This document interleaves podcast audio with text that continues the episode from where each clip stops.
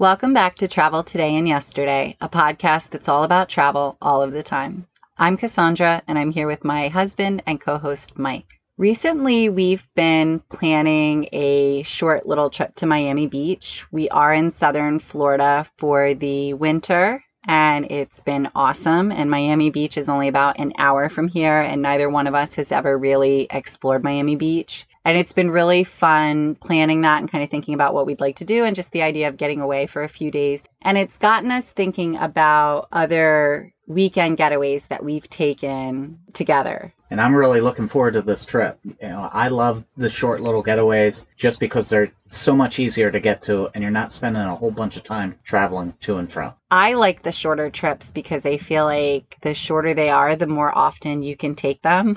Mm-hmm. I've even looked into camping as an option in Miami Beach, just which I know sounds a little crazy, just because I feel like it's so expensive to go down there. The hotels are such a crazy price here in Florida. You have to pay like an extra 80 to $100 a night in resort fees. But I feel like camping was always one of our favorite types of like weekend getaways. Yeah, it definitely was our go to for a long time. And still to this day, we enjoy camping. We just need to have thicker and thicker sleeping pads because lying on the rocks is not an option in your 40s. but obviously, you can save money by doing a, a camping trip. And that's, that is a big perk. I think for us, when our dogs were still alive, that was also a lot lot of pet owners out there, and it's you don't necessarily always want to kennel your dogs for a trip. So a camping trip is a is, is a great excuse to bring your dogs along with, and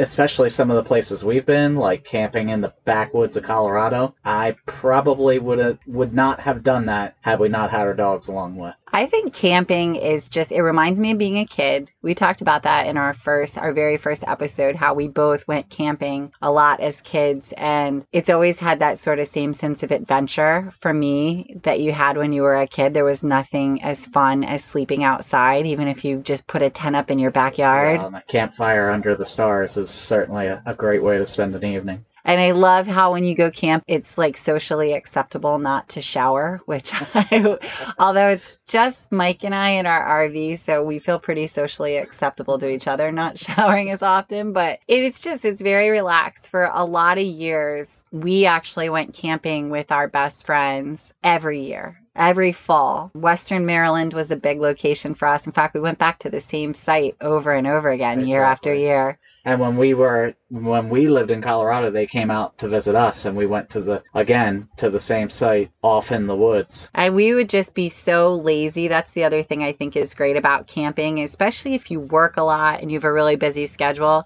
Camping is just so relaxing. Yeah, we love to hike, but when we go camping, we rarely do. In the past few years, we've we've done a little more hiking, but usually it was just sitting by the campfire telling stories and eating all day yeah, from the eating. time you get out. Our best friend is a chef. He's a culinary trained chef and he takes it to the next level with camping. And I don't know why, but even if he's just making a chicken patty, it tastes better. That's that culinary training. Well, like you said, it always tastes better when people are making it for you. That's true. So, so it was all a... my food tastes amazing.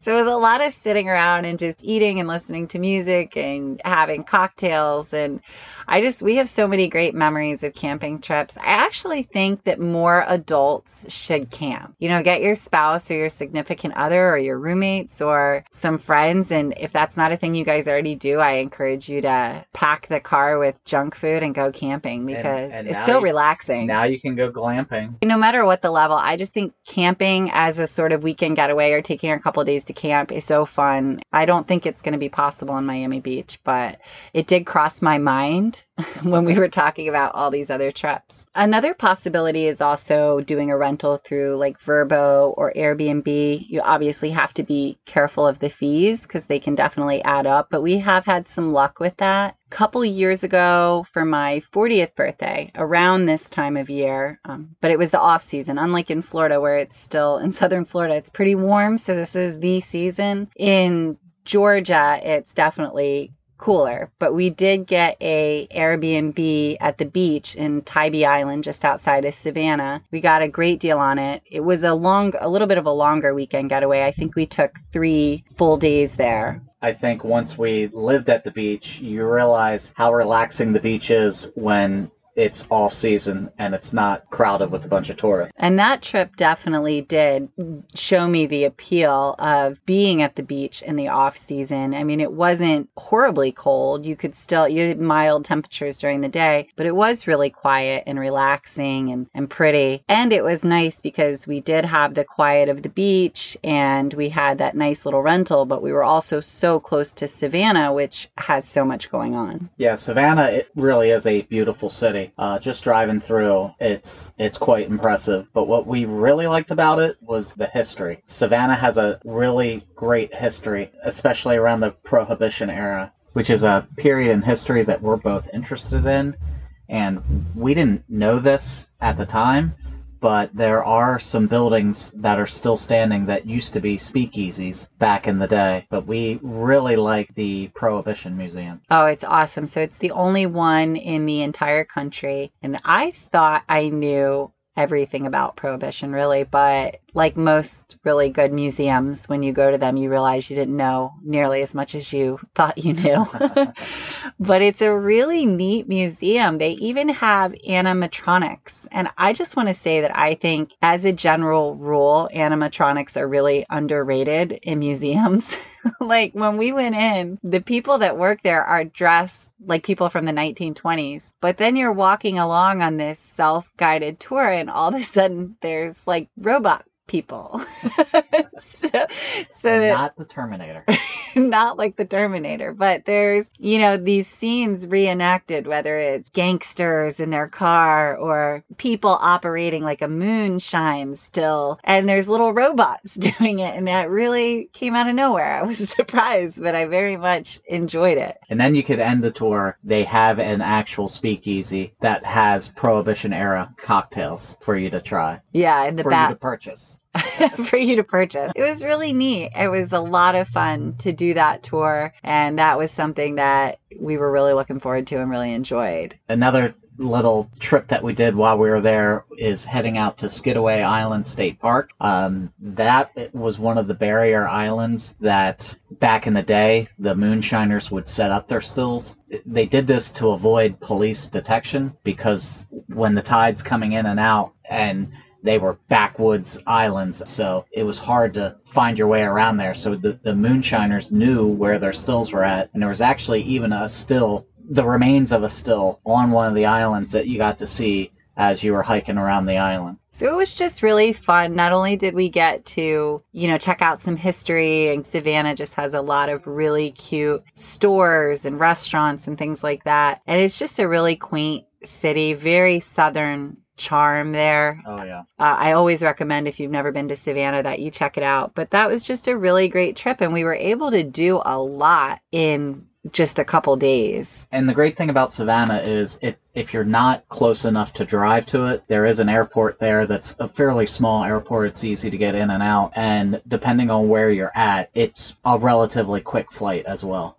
And that trip kind of had the best of both worlds. We got to spend some time at the beach relaxing, but then we were also close enough to enjoy the city and all that that had to offer. I would have to say that as much as I love camping and going to the beach and things like that, if you're doing a shorter trip or a weekend getaway, a city is actually a great option. If for no other reason that city, then cities can be overwhelming sometimes and expensive. So I just think exploring a city kind of works best in smaller doses. Even though visiting a city isn't necessarily the most relaxing trip that you can take, I feel like it can be so fun and exciting, and there's just always something to do. And I'm gonna be honest, I'm not crazy about cities. I, I put me out in the middle of the mountains or the woods. That's what I'm happiest. However, we had a trip to San Francisco and I just loved it. Um, at the time, this was a couple decades ago, we were living in Santa Barbara, and the difference between Southern California and Northern California are like night and day. Southern California is pretty much year round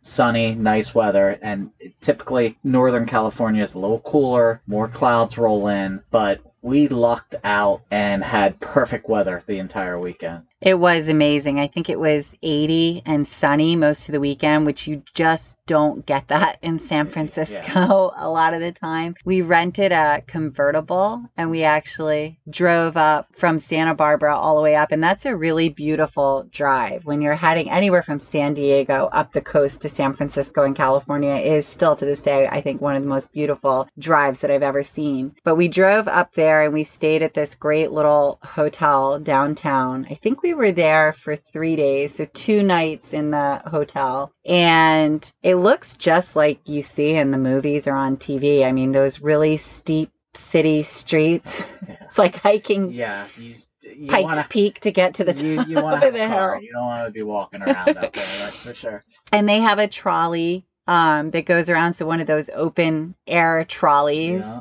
And even those cities can be a lot more expensive. If you're only staying for a couple days, I feel like, at least for us, it gives you a little bit of a bigger budget to kind of splurge on a special meal or a really nice night out because you're not eating out for like six days in a row, three meals a day. You're only there for a couple days. So we had this great dinner when we were in San Francisco. And it was like a dive, at least from the outside. We went to this really fancy place at first, and I think we had to wait an hour and a half for our reservation. Uh, so we, we were like, that's fine. We'll get a cocktail from the bar. Now, remember, this is 20 years ago at least. After buying two margaritas and spending like $50, we knew we couldn't stay there and wait for dinner. So we ended up walking through the neighborhood and someone did recommend a different place. And it really was. From the outside, it did not look like much. But, but that's how it is in cities a lot of the time. That's how it is in New York then really nice places don't always look like really nice places from the outside. Sometimes they're really nondescript. They they look like hole in the walls. That's what this restaurant looked like and it was delicious. And we mm-hmm. sat outside. We had great view of the city. Again, San Francisco has all those hills, so you're you're looking down on the city from a lot of places. and we sat outside and it was just we got dressed up and we went and it, it was a delicious meal and it was amazing and even though the restaurant didn't look like much, I mean, it was a nice place. And that was pretty special for us back then. We were pretty young, and I think that might have even been our first trip that we ever went away together. We were that early on into our relationship, and it was neat to get dressed up and be in the city and go out to dinner. And there is a lot of really cool history in San Francisco. So like we went out to we took the boat out to Alcatraz Island. That was really neat. It was. I mean that there's so much history there. So when you go to Alcatraz, you do the tour of the prison and you can even you get the headphones. Yeah, the, we just did that. I'm sure you can especially in this day and age you can hire a guide, but we did the the self-guided yeah, tour. You got the headphones and you just go around and then there's different numbers that you push and it gives you information.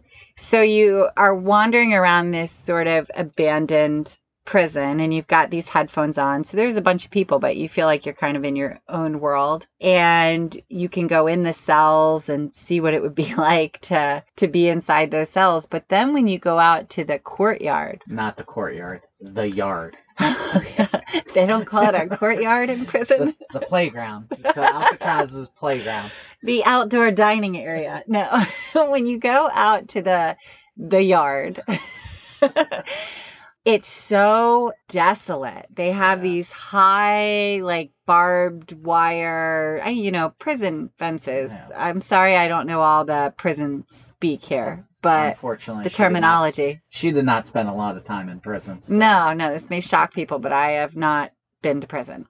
And but you're out there and one of the things that Alcatraz was known for was it was nearly impossible to escape because even if you could escape the guards and everything like that and get over the fence, you were out on this rocky island that even boats had trouble yeah, chop, getting to. Choppy, cold water, shark infested water. So when you're out there standing in the yard and you're the wind is whipping around you and you're staring back at the city, you can almost feel like what the prisoners must have felt like being out there, like so isolated. I, I almost felt like, and this is going to sound kind of corny, but I almost felt like you could hear the ghosts of former prisoners out there. It was, it was really interesting. Well, one thing that they did say on that tour is that on certain days, especially like holidays, and if the wind was right, if you were out in the yard, you could hear, you know, the celebrations going on on the mainland. So that would almost have to be just a little bit extra torture being out there. The one thing I liked about the yard is yes, the the weather was nice while we were there. However, being out